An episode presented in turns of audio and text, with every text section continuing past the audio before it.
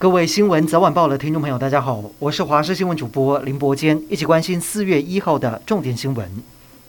今天国内新增一百三十二例的境外移入，加上一百零四例的本土确诊，双双破百。本土个案也创下今年的新高纪录，包括中和某公寓传播链再增加二十三例，基隆小吃店新增二十一例。另外又新增两条新的传播链，就是桃园某电商工作室以及花莲慈济医院的护理师，总计不明感染源传播链增加到二十条。外界担心本土疫情拉警报，国内是否又要回到三级警戒？对此，行政院长苏贞昌强调，要采取防疫经济并行的新台湾模式，确诊数一定会增加，但是不会升到三级警戒。指挥官陈时中也松口，边境和口罩等防疫政策有可能因应疫情进行小部分微调。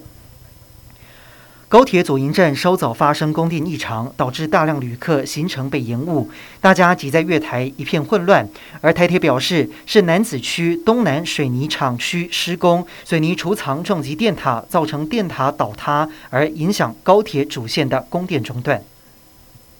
俄罗斯入侵乌克兰已经超过一个月。尽管俄罗斯在最近的第四轮谈判中承诺要大幅减少对乌克兰首都基辅以及切尔尼戈夫的攻击，不过俄国是出尔反尔，变本加厉地轰炸切尔尼戈夫。虽说俄军步步进逼，但实际上俄军并没有讨到便宜，其中包括俄军因为擅闯车诺比核电厂附近的重辐射污染区，导致士兵罹患急性放射性症候群，必须撤离送到白俄罗斯进行治疗。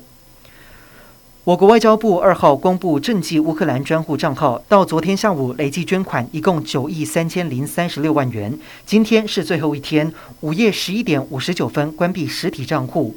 外交部长吴钊燮宣布，将扩大捐赠斯洛伐克、捷克、立陶宛、拉脱维亚、爱沙尼亚等五个国家各一百万美元。目前，台湾捐助欧洲国家的金额已经高达了两千万美元。至于剩下的一千多万美元，已经跟各合作伙伴洽谈，希望能够找到最合适的方式来协助乌克兰。南韩在当地时间今天中午一点三十六分左右，一架空军训练用的 KT-1 战机疑似跟另外一架相同型号的战机相撞，最后坠毁在庆尚南道的四川市的一处农田。目前传出有三人死亡，一人受伤。四天清明连假明天就要登场，而今天是放假前最后一个上班日。高公局预估将会陆续出现返乡车潮。傍晚，国五南向平林到头城路段已经出现了车潮，时速不到三十公里，可能会一路塞到深夜十二点。而明天连假第一天，预估从凌晨四点多开始，国五南下会出现车多的情形，一直到上午四点之后才有可能疏解。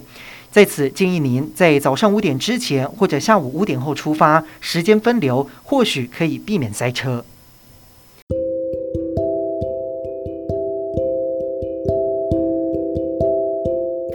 以上就是这一节的新闻内容，感谢您的收听，我们再会。